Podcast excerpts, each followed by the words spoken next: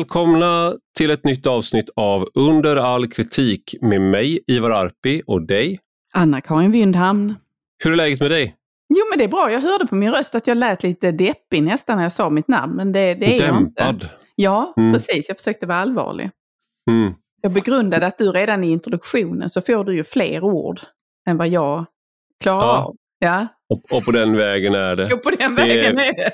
Vi fick, eh, fick kritik för att jag hade gaggat för mycket, och, eh, framförallt i förra avsnittet. Så jag gick in, jag har ett sånt verktyg det, det, som transkriberar text. Och då visade det sig mycket riktigt att jag hade tagit upp 65 procent av talartiden i förra avsnittet. Ja, Hur känner du? ja nej, men det, jag hoppas att du skäms för det. Mm. Mm. Men det är ju, vi brukar ju säga att det här är lite vår terapitimme också, eller hur? Och det kan ju vara så att vi ger terapi till varandra då. Eh, Mm. Och då kan det ju vara ibland att du behöver mer eh, talutrymme, du behöver mer terapi helt enkelt. Även om vi inte tror på terapi, för det sa vi ju för något avsnitt sen ändå. Men, eh, Ja, just det, jag tror inte på terapi men jag behöver det verkligen. Ja, precis. så vi tänker väl att det pendlar så. Vi får väl göra en årskalkyl på Under all kritik och se om eh, vi klarar av vår egen jämställdhetsintegreringsprocess. 60-40 är, är Mm. det som myndigheter och universitet och sånt kräver och i alla poddar, lägen. oberoende poddar. Och oberoende poddar måste vara 60-40, alltid.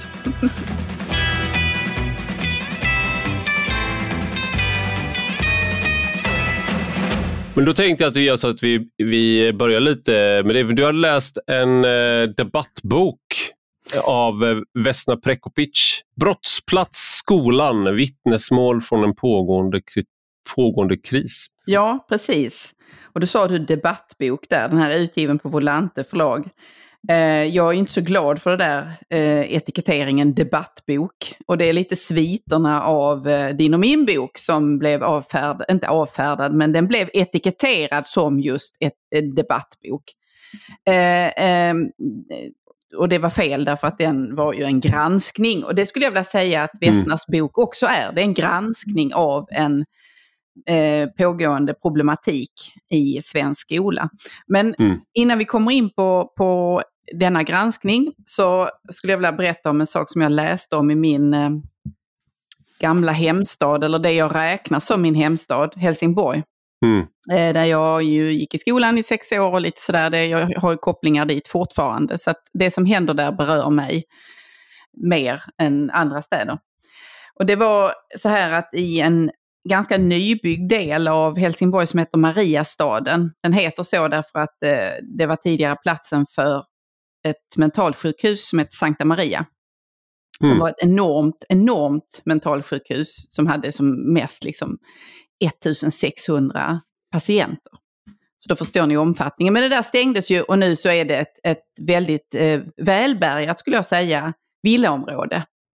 Som bara växer och växer och växer. Och eh, eh här utspelade sig nyligen eh, hemska scener då ett eh, gäng trakasserade tioåriga pojkar på väg hem från skolan. De här pojkarna kom per cykel och blir stoppade då av eh, killar som vill hota dem, ta strypgrepp på dem, slå dem, kränka dem.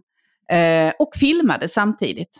Och sen lägga Såklart. ut, ja, precis, och lägga ut på så kallade expose-konto då för att eh, visa sin makt och, tror jag, inspirera andra att begå samma typ av övergrepp mot oskyldiga små gossar. Och jag har ju en tioåring hemma som, eh, så att för mig är liksom när jag läser sånt här så eh, växer vreden och eh, nära nog hatet inom mig mot att någon kan få för sig att göra så här mot en, en unge som är på väg hem från skolan. Från en trygg plats, skolan, för skolan ska vara en trygg plats, till en annan trygg plats så händer detta. Och tro mig, det sätter spår för livet skulle jag tro. Till det här då så hör att eh, när polisen blev intervjuad om det så, så lovar de att eh, det här, om man bara får tag på eh, personerna som, som gör det här så ska man liksom, eh, får vi bara namnen så kan vi agera, säger polischef Karim Ottosson i tidningen Helsingborgs Dagblad den 23 8. Och grejen är att de får så småningom fatt på vilka det är. Man identifierar de här tre killarna, men de är under 15 år och därmed är polisens arbete avslutat. Mm. Ingen vidare åtgärd eller utredning. Socialtjänsten ska engageras, säger man, men det blir inget straff, ingen påföljd.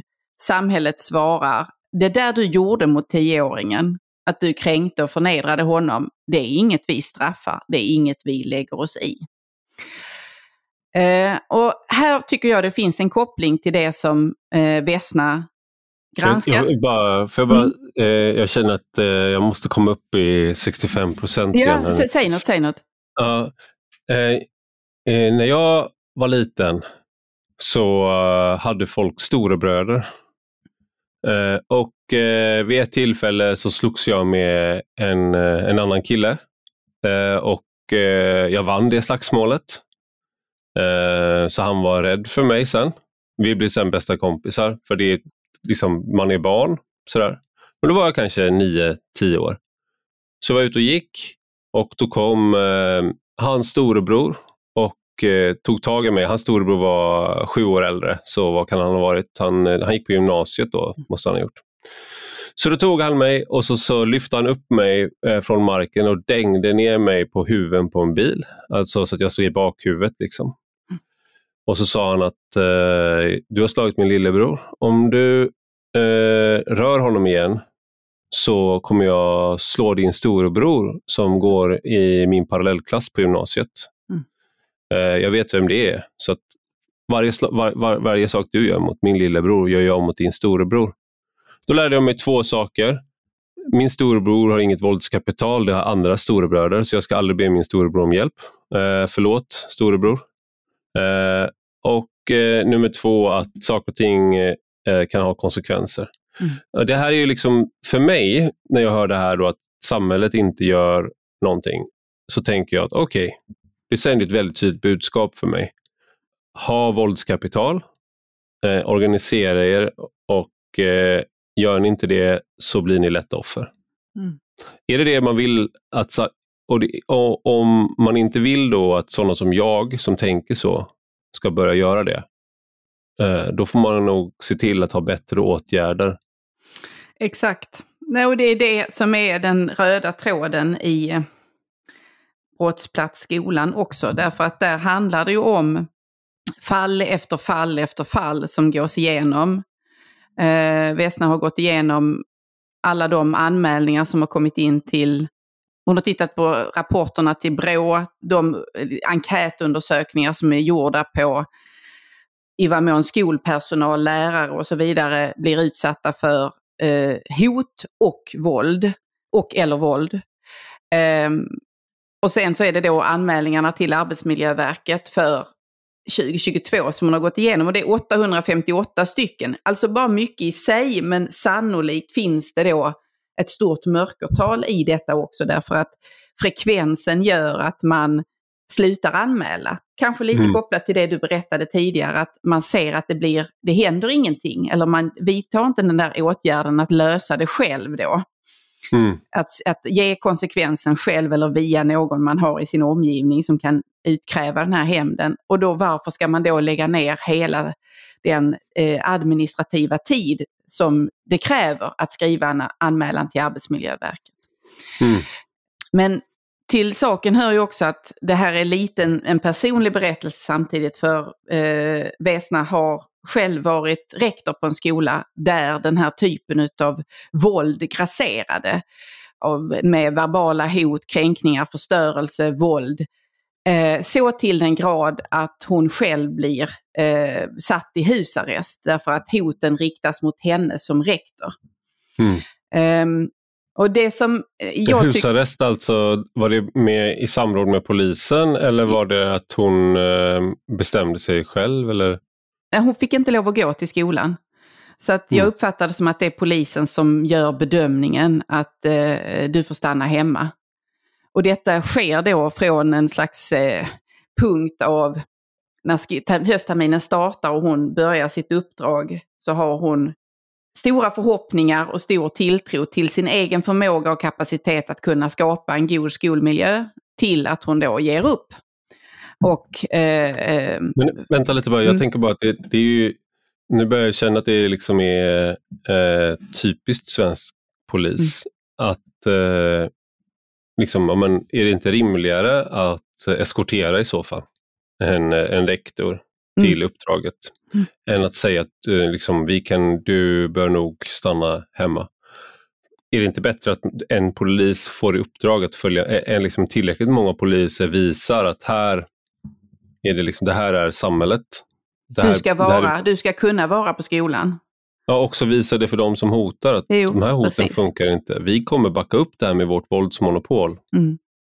Exakt, och det är en del av eh, liksom problemanalysen som den problemanalys som du gör och som också kommer fram i, i boken att alltså vi väljer helt fel strategier för att möta då ungdomar som, eller barn.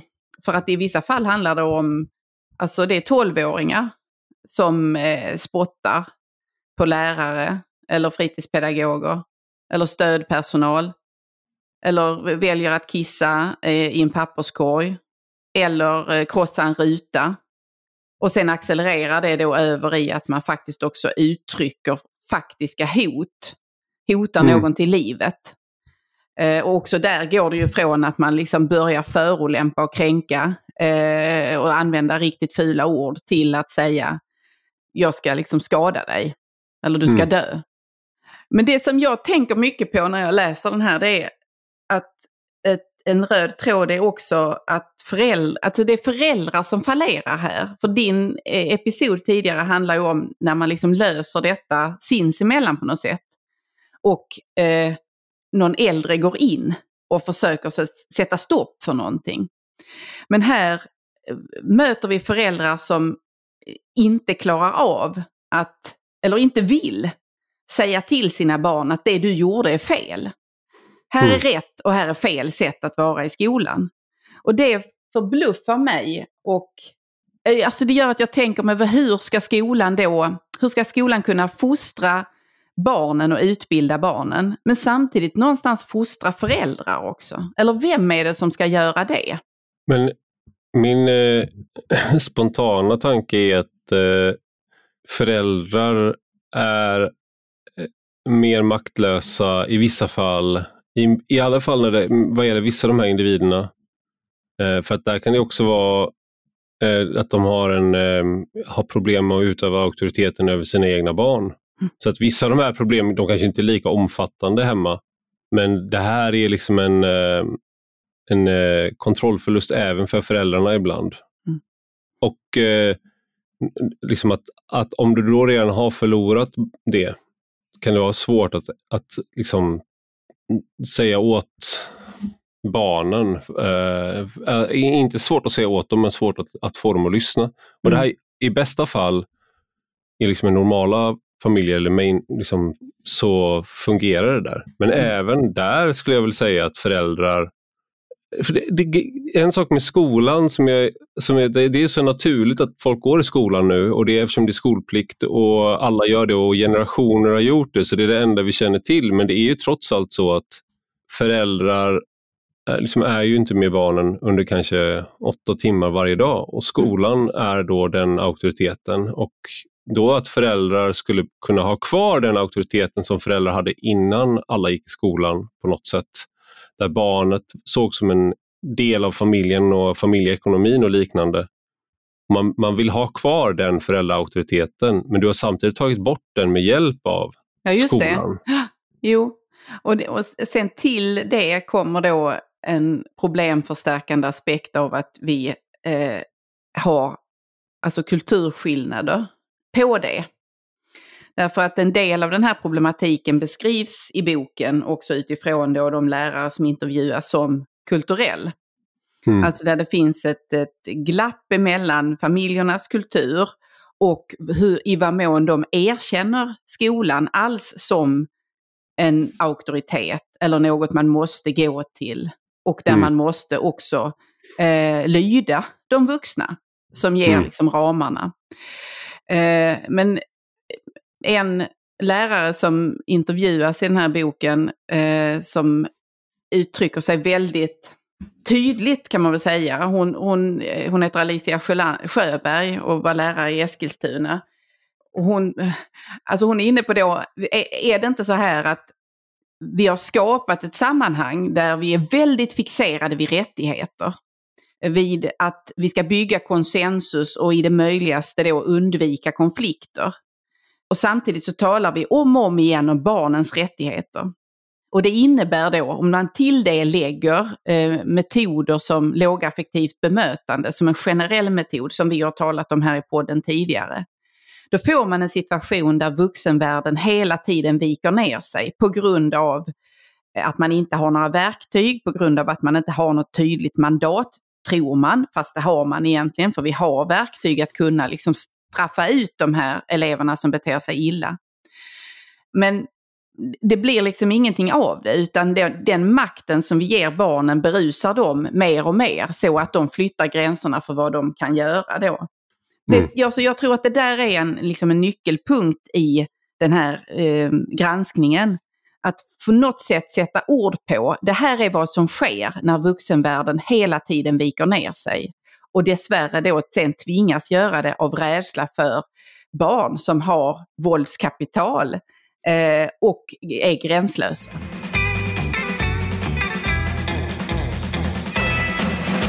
Grejen är att det, det är så fullkomligt absurt att ens alltså att barn skulle ha våldskapital för att det är det gäller även de här kriminella vi pratar om. Att det är såklart att det när det finns vapen och sådär att du har våldskapital men egentligen det är ju de, om, du, om, om man tänker på det som en, eh, som en eh, autist så är det så här, de är dåliga på att skjuta Många har liksom ingen träning i hur du använder, eh, hur du använder våld effektivt. All, all våldskapacitet, all, liksom, allt det där finns på andra sidan egentligen. Mm. Men binder du upp händerna på ryggen så att till exempel polisen är förhindrad att agera, socialtjänsten är förhindrad att agera eh, och du får då en, eh, jag, jag menar en lärare menar jag inte, ska ju inte liksom behöva vara någon slags kommandosoldat utan en lärare är ju, ska ju vara en person som är eh, empatisk, kunnig och brinner för liksom att eller vill lära barnen det de ska kunna och för dem sådär.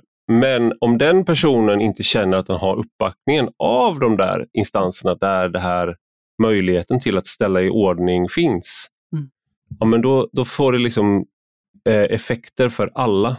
Det är ju liksom, eh, då måste, och då blir det så här att ja, men då kanske en lärare, då vill inte de, då sjukskriver man sig. Det är det som är ett problem med många av de här skolorna också, är att lärare sjukskriver sig i stor utsträckning och det är jättestor omsättning på lärare för att såklart, man vill inte, om du inte kan liksom lita på att, eh, att du är trygg själv, eh, kan inte förvänta oss att vi ska ha eh, att, att, lärare ska känna att de tar en, en risk för sitt liv eller för sin hälsa genom när de ska undervisa barn.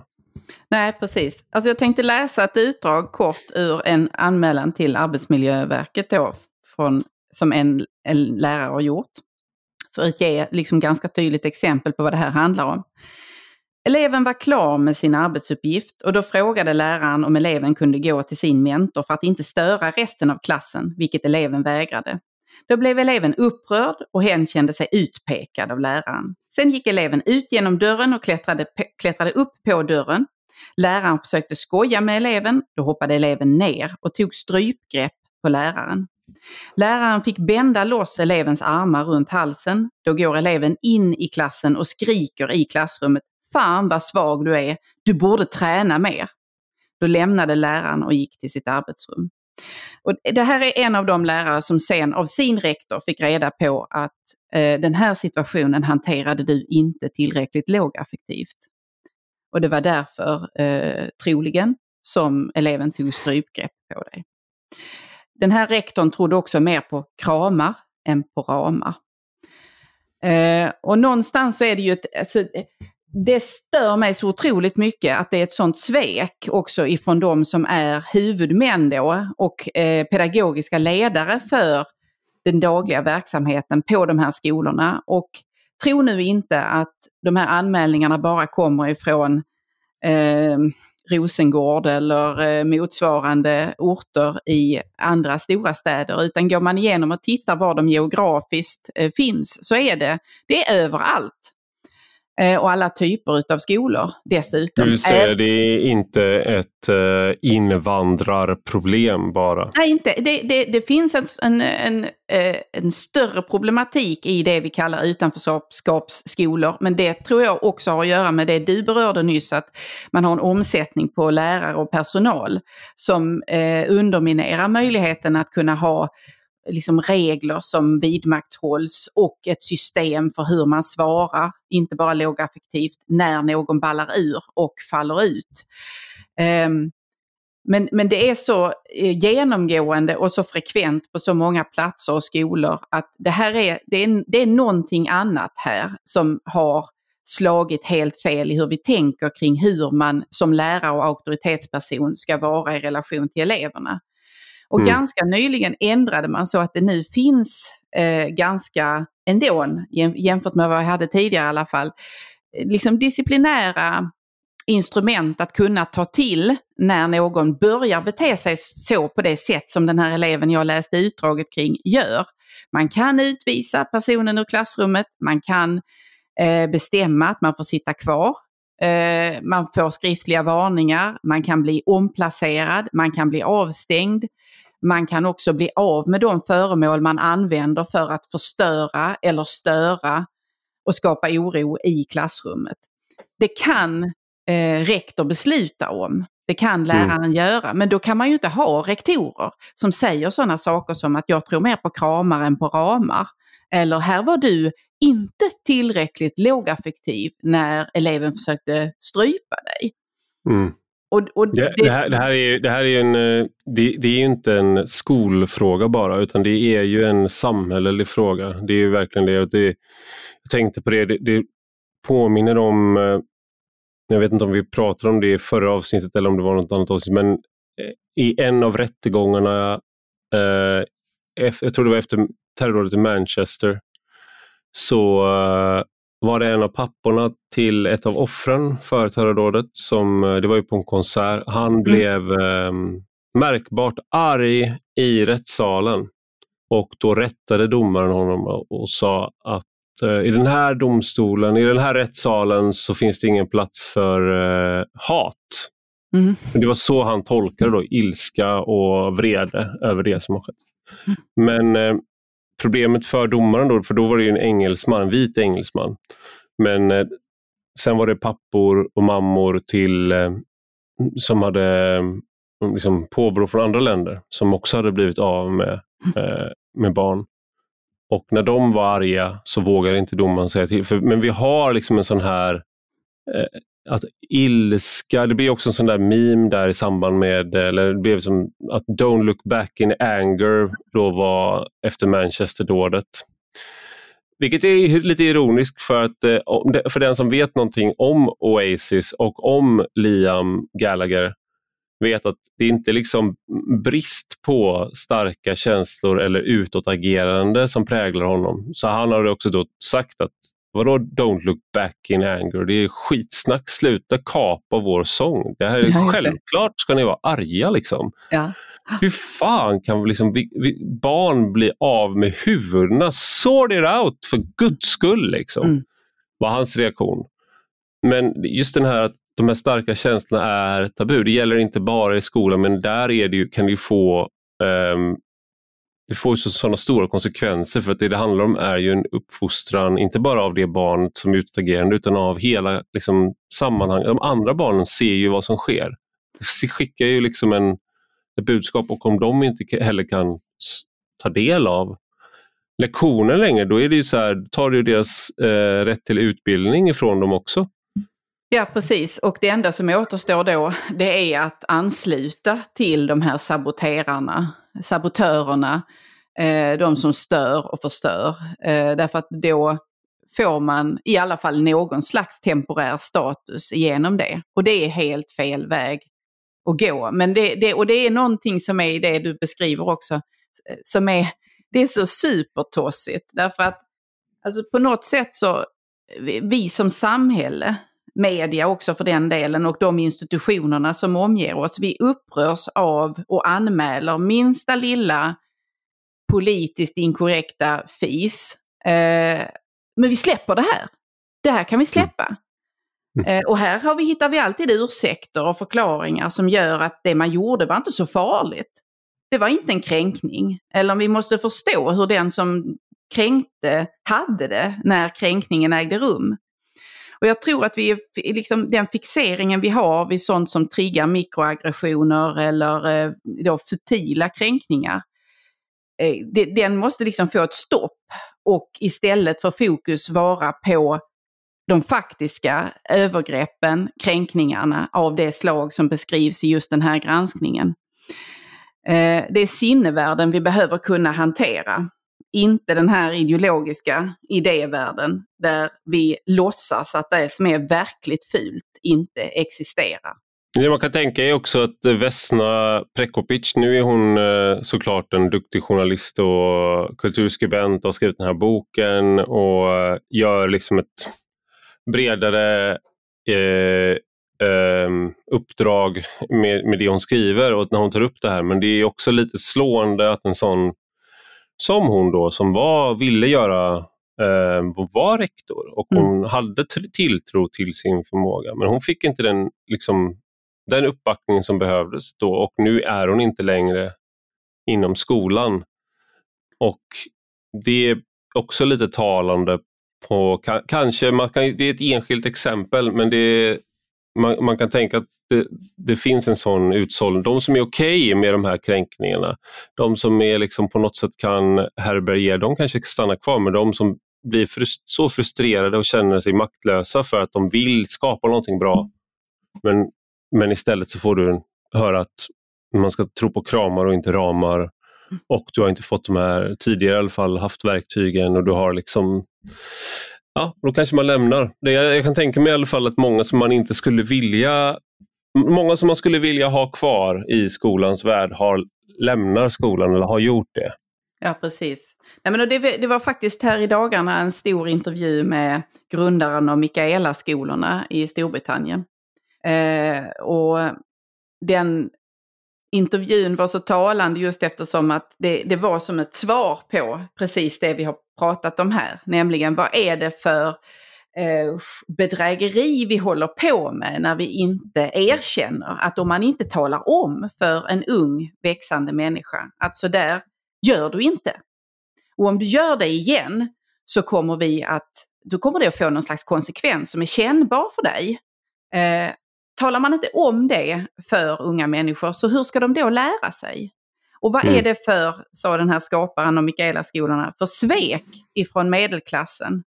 Att inte låtsas om som att anledningen till att deras barn klarar av vissa saker då är för att de har blivit om och om igen tränade att eh, veta hur man sköter sig när man sitter ner vid ett bord och äter eller när man går i en kö för att hämta sin mat. Att man inte tränger sig och skuffar undan utan man väntar på sin tur. Det, det där är basal träning och fostran. Och mm. vi har lite låtsats som att eh, den inte alls behövs därför att det är kvävande och kränkande att utsättas för det.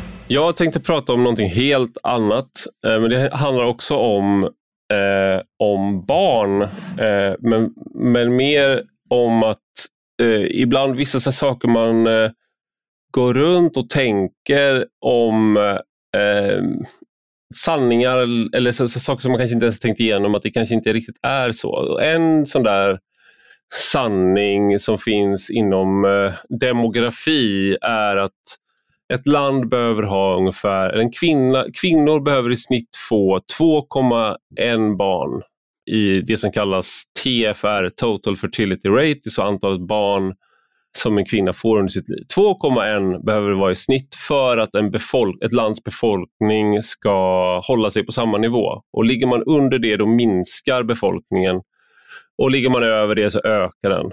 Och Det där är ju då eh, det kanske du, du kände till också. Det där är liksom en sån klassisk eh, siffra och så får man höra att eh, i, runt om i, i världen just nu så sjunker eh, liksom fertiliteten, alltså inte den biologiska eh, utan att antalet barn minskar. Och Utfallet av ja, fertiliteten.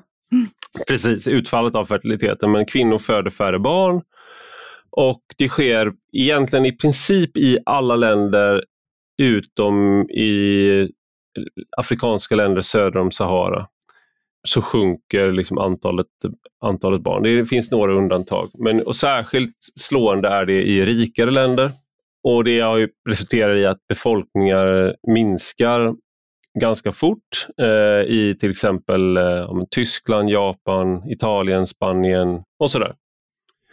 Men en, en annan fråga, som, och det där gäller ju då liksom på eh, populationsnivå, liksom ett, ett land. Så här, hur ska ett land behålla sin befolkning? Men en helt annan fråga som kanske, man kanske inte ställer sig lika ofta är hur många, hur många barnbarnsbarn kommer jag själv att få? Mm. Och vad är sannolikheten för det? Att liksom just jag och min linje lever vidare. Och det är ju en sån där, människor tänker så här, ja, jag vill ha barn, jag vill kunna se mig och jag vill gärna ha barnbarn och sådär. Man pratar, man pratar om sånt. Eh, kanske inte vi som är så unga, du och jag Anna-Karin, vi kanske inte pratar om barnbarn och barnbarnsbarn sådär. Eh, men det fin- tanken på barnbarn är i alla fall någonting som ja, mina föräldrar och deras vänner har pratat om ett tag. Mm. Och Då läste jag en väldigt spännande eh, tråd på Twitter eller X. Mm. Mm. Som, som då gick igenom. Ja, och eh, som gick igenom forskning på det här området. Eh, och hur många, barn, hur många barn tror du att man behöver ha fått, eh, behöver få för att eh, vara säker på, eller nästan helt säker på att man kommer få barnbarnsbarn? Aha, och då har de räknat utifrån liksom prognosen som vi nu är i? Nej, hur, att det, eller? Nej, det, det här är forskning gjord och eftersom vi i Sverige eh, samlat, vi bäst, har varit bäst i alla fall ja. på att samla statistik om vår befolkning eftersom mm. eh, under stormaktstiden och innan där så vi, eh, insåg man att det finns ju jä jävligt mycket fler fransmän tyskar och ryssar än vad det finns svenskar. Ja, så men, ja. men, hur många svenskar finns det? Och så tog man ju reda på det. Vi gjorde de första mm. folkräkningarna och, så, och blev jättebesvikna mm. när det visade sig att det var typ bara en miljon eller någonting i hela, hela riket. Liksom. Ja. Eh, men i alla fall, så vi, har, vi finns väldigt bra statistik och tillgång. Så det här är, gjort, det här är studier gjorda på en, det här är, den här studien som citeras, då är det en eh, generationen som är född 1885 till 1899. Och Då mm. har man kollat på hur liksom, hur många av dem, hur många barn behövdes för att vara säker på att det skulle ah, finnas ah, människor som lever idag, som är härstammar från dem. Men eh, fem? 5,1 är då, det, då blev det, så det var jättebra. Det var ja! snyggt, snyggt gissat. Eh, och det är såklart liksom att, eh, så att om man liksom vill så att säga leva vidare då, då är liksom två barn... Är, det, det är en dålig prognos. Ja, det är en jättedålig prognos. Alltså det, är, det är så stor sannolikhet. Det är ju för sent för du, mig också. Hur ska jag göra då nu? Jag är ju 47. Jag kan inte... Det är att du får indoktrinera kanske dina barn att skaffa fler. Alltså... Att huvudsakligen sysselsätta sig med eh, reproduktion. Det, jag, nu då, eftersom jag talar eh, som ur perspektivet att ha fyra barn så kan jag säga att man, det finns tid till annat också. Till exempel att skrika på barnen så att de lär sig att inte sitta fel vid matbordet och sånt där. Sånt, sånt där viktigt vi har pratat om. Ja. Eh, men då liksom att dessutom då visar den här, eh, han heter Marko Jukic och är jag vet inte vad han jobbar med, men det, han citerar olika papers. Jag gick in och läste många av dem också. Och just den här att det är ganska hög sannolikhet om man tänker att det är låg sannolikhet i vårt land att eh, ens barn kommer dö innan de hinner skaffa egna barn. Varje barn så är det låg sannolikhet, men står du ut det på fler barn, alltså på fler antal och dessutom nästa generation och sen nästa generation, om du då varje generation bara får ett barn till exempel, då räcker det med att det sker en olycka en gång. Samma sak med två barn. Det räcker med att det sker en olycka så är halva liksom, mm. linjen borta. Så det, det, är det som är då att rent sannolikheten att någonting kommer att ske förr eller senare för någon, den är hög, mm. även om det för varje enskild person är låg. Eh, och då att, han tar också upp då att den här tanken om att det är 2,1 barn, det hänger ju då ihop med låg barndödlighet och trygghet. Det vill säga där, den där siffran gäller bara till exempel i Sverige, i ett land som Israel till exempel, eh, eller Palestina eller eh, Guatemala, där du har mycket högre risker för dödligt våld, framför mm. allt kanske. Eh, jättemycket högre risker i Centralamerika än här. Då, då, då stämmer inte den siffran utan då är den kanske 3,5 för att sannolikheten, eh, alltså dödligheten är så hög. Men det här är också då en, eh, liksom att i, i varje, man tänker liksom att vi har om man tänker ett steg bakåt istället, för nu tänker man framåt då, att man ska få fem barn, då är det stor chans att, mm. att eh, då är det liksom nästan 90, 8 chans liksom, enligt den statistiken om, om det då inte kommer en ny pest eller en global klimatkatastrof där 99 av mänskligheten dör eller något sånt där eller ett nytt virus som slår ut allt. Eh, men om man kollar bakåt så tänker man sig då liksom att vi härstammar från människor som fick två barn, men det gör vi ju inte. Nej. Utan vi är, om man kollar bakåt, som, där kan man se liksom i hur vårt DNA ser ut också. Eh, du kanske känner till det här med, alltså för 20 år sedan så kom en studie som visade att eh, Genghis khan nog hade, eh, ja men vad var det, eh, 20, alltså det var 0,5 eh, procent av alla människor härstammade från Genghis khan tror jag det var. Ja. Liksom att, han, han hann med mer än att bara kriga kan man säga.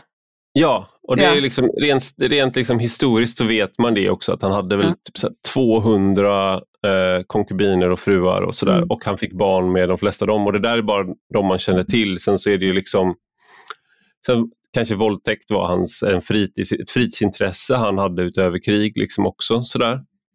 Och, och, men går du tillbaka i historien så finns det, honom känner vi ju till för att vi hade, men, men om du går tillbaka längre i historien så kan du se enskilda individer som är alltså, ursprunget till kanske 50% av Y-kromosomerna i Sverige idag eller 30 Alltså du, du, du har enskilda personer som var så eh, dominanta under sin tid att deras ättlingar, som kanske också var det, har präglat inte bara hela Sverige utan hela kontinenter och att vi har då mycket mycket, färre fäder framför allt, men också färre mödrar än vad man kan tro. Så det är snarare så att liksom det kommer en familj, får 15 barn och de, är, de har mycket resurser. Så det innebär att de här 15 barnen i sin tur får många barn. Så de som är samtida med den här familjen, många av dem som kanske inte, eh, liksom, runt 15 till 25 procent av varje given eh, population får aldrig barn. Nej. Men, men det som jag eh, slår mig när du hör dig berätta om den här tråden då, eller forskningen, det är att i, i vår tid så är vi ju eh, väldigt många är eh, närmast besatta av att kunna kartlägga just det du beskrev bakåt för sin egen tråd, för sin egen linje. Mm. Och det är ju allt från släktforskning som har blivit lite av ett, ett, en folkhobby, skulle jag säga, Också för att det är så himla eh, lätt idag att komma åt de här källorna. Du behöver inte sitta i något dammigt arkiv utan det finns ju digitalt. Mm. Eh, men också intresse av det slag som du beskrev, att man försöker titta på sitt DNA och se vad, vad, vad, vad kan jag liksom geografiskt se att jag kommer ifrån. Mm. Att man är några procent eh, dansk, eh, några procent finsk och så kanske man har någon liten del som kommer från Irland och då undrar man ju vem är det som har varit där och eh, mm. haft någon relation eller något. Alltså, du, du förstår vad jag menar. Och den, mm. den upptagenheten har jag inte alls vid de här frågorna. Jag har inte svårt att förstå den. Jag tycker det, det är rent mänskligt så vill vi veta var vi kommer ifrån, var ur våra liksom an, anfädrar och anmödrar, var de fanns och vilka de var. Mm. Men det är ju nära nog deprimerande att då tänka att vi har inte bekymrat oss så mycket om det som kommer framåt. Utan där är det liksom ödet för de allra flesta av oss, syns det mig, är att det, det, det är bara ut, det försvinner. För vi har Mm. varit för eh, dåliga på att vara reproduktiva. Det finns en textrad i eh, The Pilgrim, låten av Chris Christopherson, där han eh, sjunger om en viss manstyp. Eh, eh, där han säger He's traded in tomorrow for today. Mm. Eh, och lite så är det ju med när man, eh, som, om man bara kollar rent biologiskt, som, eh, både som kvinna och man, men särskilt som kvinna, om du under dina fertila år bara fokuserar på din karriär. För då är, det, då är du rent biologiskt en återvändsgränd. Och det är också en sån där sak att de, de flesta människor genom historien är återvän, genetiska återvändsgränder. Och de flesta nu levande människor är det. Vi är väldigt svårt, det låter så hårt, men då liksom att om du kollar på den här då, studien om eh, eh svenskar som eh, födde, föddes eh, eh, mellan 1885 och 1899 eh, så var 57 procent ungefär hade noll, eh, efterle- noll ättlingar 2007. Och av de som hade ättlingar så var det då de som hade varit, eh, även med den tidens mått, extrema med antalet barn de fick. Mm. Mm. Och det är liksom en det finns liksom olika saker man kan tänka här. Det, det är att å ena sidan har du så här sam, du har, du har det samhälleliga perspektivet. Och Mm. jag tror att väldigt många, det var det jag menade med att man går runt med olika sanningar, den här 2,1 till exempel. Då, då, det är det som att då har du anammat en n- nations eh, och tänker att det där är det rimliga och balanserade sättet att vara på. Alla bilar är anpassade efter det också, så här, att du har två barn i baksätet och sådär. Och det är liksom en, så att du, du vaggas in i att tro, men det där är alltså inte ditt perspektiv. Det är inte ditt intresse. Du som individ har helt andra intressen än nationen. Du som individ har helt andra intressen än det det här vi pratade om, vi pratade om skjutvapen och sånt där också tror jag. Men då har du helt andra intressen än vad polisen har. Alltså du har helt andra intressen än vad liksom, och just när det gäller barn då, då är det ju så här, okej om, om man vill, om man tycker att det är viktigt med familj, med barn och barnbarn och alla sådana saker. Då måste man tänka som en individ och som en, eh, som en människa och glömma de här, liksom, typ så här, vad innebär det att vara svensk eller Sverige eller alla Mm. sådana saker. Sånt där är bara, det där är bara den här, vet man säger, That's the matrix man. Det är, så här, det, det, är liksom det, det är det som samhället vill få dig att tro för att det är det, det är mest balanserade och lättast för, från statens sida. Ja, precis. Och det eh, sluter väl lite an till en, det du sa tidigare om när man är reproduktiv eller inte, eller det, det är en kvinnas fertila fönster som är öppet en relativt kort period ändå. Och en Mm. av de... Alltså det, det finns ingen jämställdhetspolitik som kan eh, uppväga den orättvisan av att allt ska ske samtidigt för en kvinna då. Man ska utbilda sig, man ska eh, jobba som tusan för, på karriären och bilda familj. Mm. Och får du inte ihop dem där, alltså, och sen så helst då ska någon annan ta hand om barnen snabbt, tidigt, Mm. så tidigt som möjligt. Eh, och tittar vi på de jämställdhetspolitiska satsningar som kommer från regeringen nu så går de ju, tycker jag, ännu mer ut på att eh, du kan överlåta också det som har varit en, eh, ett S i Sverige, att vi har haft en generös föräldraförsäkring. Därför Mm. att vi ändå har hållit fast vid att det är ändå viktigt att i alla fall under det första året så är barnet nära sina föräldrar. Nu ska Mm. man kunna överlåta då, eh, om det var en tredjedel eller så, jag, jag, jag kan inte riktigt siffrorna där, till någon annan utanför familjen. Att ta, lyfta föräldrapengen för att ta hand om dina barn medan du då går tillbaka till jobbet. Ehm, och det finns då ett antal eh, argument från eh, Moderaterna som lägger det här förslaget. Eh, för varför detta är rätt och varför detta är en frihetsreform då. Varför är det det? De menar att det är ett sätt för till exempel kvinnor som är egenföretagare Mm. Att kunna hålla igång arbetet då eh, och samtidigt hålla igång businessen. Och samtidigt se till så att barnet får god omsorg under den tiden. Det, mm. Man för upp eh, argumentet med stjärnfamiljer. Där du kan ha flera vårdnadshavare än de två. Eh, två. Och att då de ska kunna involveras i detta. Det är de två argumenten jag kommer ihåg. Det fanns nog något mer. Men eh, och de kan förvisso vara sanna, men den här andra dimensionen av att allting i politiken trycker mot att du ska inte vilja vara med de barnen du eh, har producerat och skapat och ta tagit ett beslut att föra till livet. Mm. Det är någonting eh, riktigt vrickat i det, tycker jag. Eh, det är någonting jag, om jag lät, eh, jag förstår eh, den här stressen hos, hos eh, kvinnor. Eh, att man ska göra allt det här och att det, det är lite annorlunda för män och det är bara så. Mm. Eh, och det gör kvinnor irriterade på, alltså det finns en sån dimension mellan kvinnor med en dynamik, som har en irritation över den. Och vi, kallar det, vi kan kalla det orättvisa, eh, att det är så. Du ska göra allting som dina eh, jämnåriga manliga kompisar gör. Men du ska också, måste också tänka på den biologiska klockan. Eh, men jag ska också bara föra in där att jag känner eh, en del män som nu, ganska sent då, jag är 40, mm. eh, fyller 41, vill skaffa barn. Och eh, det är nu de har kommit mm. på det. Och sen har de levt liksom som ungkarlar eller seriemonogamister eller liksom blandat singelliv och monogami genom åren men liksom har aldrig velat committa till någonting.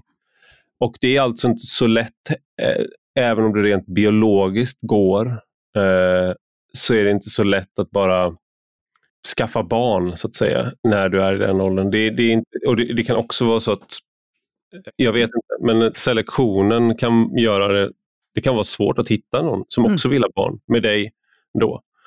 Och, så det, det finns även en dimension där att även män kan vänta för länge.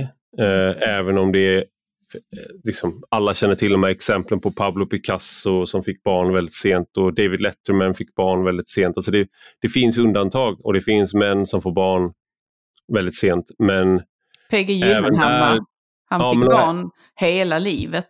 Ja, och det, jag menar, det finns, han är väl mer lik sådana här man hittar då i sin, sitt eget, PG Gyllenhammar, det är sådana män som vi härstammar från. Rika människor som får barn med många kvinnor. Liksom. Vi alla, här, alla härstammar från sådana män, vare sig vi vill eller inte. Så vi har också en, en intressant aspekt i att vi har fler mödrar eh, än anmödrar, än förf förmödrar mm. än förfäder så att säga. Eh, för att på grund av den här dynamiken och ojämlikheten. Vi härstammar från rika män, eh, mäktiga män, hövdingar och våldtäktsmän. Allihop, alla människor på hela jorden. Och vi har dessutom samma fäder, samma mödrar i viss, till viss utsträckning också. Eh, allihop. Vi all, så det är liksom vi, hela mänskligheten är en, en enda stor eh, incest kan man säga också då, för att vi, har, vi delar så mycket genetiskt arv med varandra. Ja, I alla fall, jag, jag tänker liksom att det finns, det är någonting med där det känns som att vissa av de här sakerna kanske borde bli allmän kunskap. Att det här är någonting, om du skaffar två barn så är det, du har större chans att klara rysk roulette då, där det är sex kulor i en revolver. Om du håller det mot huvudet, då är det 16,67 procents risk att det är en kula i loppet och du skjuter dig själv och dör det är 25 procents risk att om du har två barn, att du inte kommer ha några ättlingar, alltså inga barnbarnsbarn.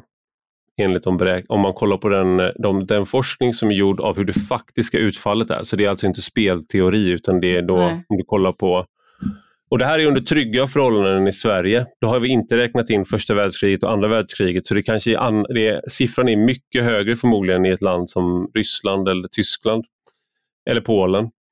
Och det, det, jag vet inte. Jag, jag, jag tyckte att det var intressant bara, ett annat mm. perspektiv på eh, vad som är ett rimligt antal barn. Att man, man vaggas väldigt ofta in i att vara en balanserad människa. Vi, att vi är så här, man ska vara normal, balanserad, man ska lämna barnen ifrån sig efter ett och ett halvt år till förskolan för det är då föräldraledigheten tar slut. Du ska göra saker på ett visst sätt. Man ska vara lydig. Lydig. Men om du är det, så vi, vi själva, vi härstammar inte, väldigt få av oss, eller ingen av oss härstammar från balanserade människor. De, vi, vi härstammar alla från obalanserade människor som var extrema med sin tids mått mätt. Mm. Bland annat då eh, med att de lyckades av någon anledning få extremt många ättlingar, vilket ju var extremt även då. Och sen har det fortsatt att vara extremt. Och Det här gör att man kanske, det kanske inte är så här, så här det här är inte nyckeln till ett lyckligt liv, eh, men det är i alla fall en eh, eh, lite eh, fakta om eh, vad, hur evolutionen fungerar för oss. Man kanske kan säga så här att eh, lev ett obalanserat eh, liv och följ inte alla statliga rekommendationer. Men se till så att din avkomma lyder i skolan.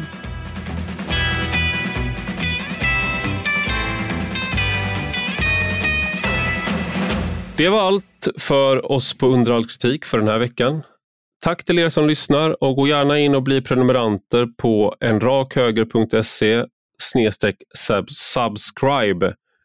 Men ni som lyssnar på podden får 20% rabatt och då går ni in på enrakhöger.se podd så får ni eh, 20 rabatt på prenumerationen och då får ni tillgång till Under all kritik, en rak höger, allting som skrivs där och rak höger med Ivar Arpi, mig, med min andra podd alltså. Eh, nu nog med reklam. Tack för oss och vi hörs på torsdag igen.